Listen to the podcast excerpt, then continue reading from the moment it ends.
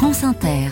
On va en reparler. Bonjour Jean-Philippe Ballas. Bonjour tout le monde. Chaque samedi, vous brossez le portrait d'une personnalité qui a marqué l'actualité et ce matin, il s'agit du roi d'Angleterre, Charles III. The King, dont on apprend très officiellement lundi soir qu'il est atteint d'une forme de cancer. Breaking news.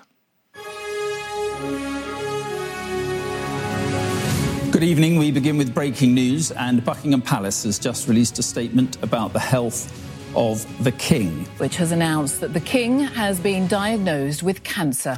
Que ce soit sur la BBC ou sur Sky News, les chaînes d'information britanniques bouleversent leur programme et lisent scrupuleusement le communiqué de Buckingham, qui évoque un roi de 75 ans totalement positif quant à son traitement et qui choisit de partager son diagnostic pour éviter toute spéculation. Réaction à chaud des sujets britanniques. I think it's very sad. You know, it's coming a year after the coronation. He's got to have the best doctors. He's got the best chance. Age against him.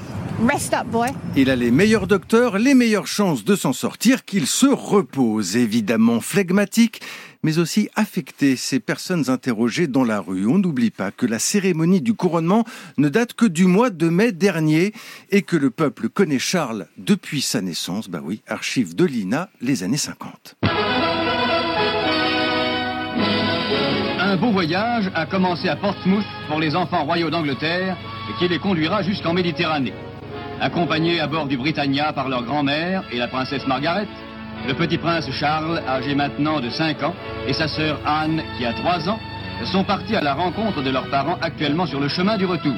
Depuis, évidemment, le petit Charles a bien grandi, mais toujours à distance, forcément. Et on lui reproche une certaine raideur, impopularité parfois, sans parler euh, de l'époque Diana. Le poids de la couronne, nous dirons ainsi. Et voici Charles dans un documentaire récent qui évoque ses souvenirs d'enfance et tente de donner un peu de proximité, d'humanité à la famille royale. And I do have you know, very happy memories of, of childhood.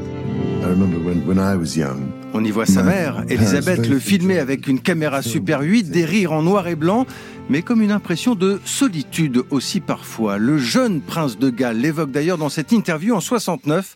Charles a une vingtaine d'années. Out of certain necessity, I've uh, perhaps been more lonely, if they like it. I mean, I, I haven't made a lot of friends. Bien sûr qu'il n'a pas beaucoup d'amis, qu'il peut donner l'impression d'être seul, dit-il, mais c'est par nécessité, parce qu'il a d'autres choses à faire, ce qu'on appelle un sens aigu du devoir. Aujourd'hui, Charles III doit aussi surtout s'occuper de sa santé comme tant d'autres personnes touchées par le cancer, Buckingham le précise. Le courage qu'il faut, l'épreuve de la maladie après un divorce, un nouveau mariage et des enfants qui ne s'entendent pas toujours. Oui, finalement, après tout, on parle d'une famille presque comme les autres. Presque. Merci Jean-Philippe Ballas.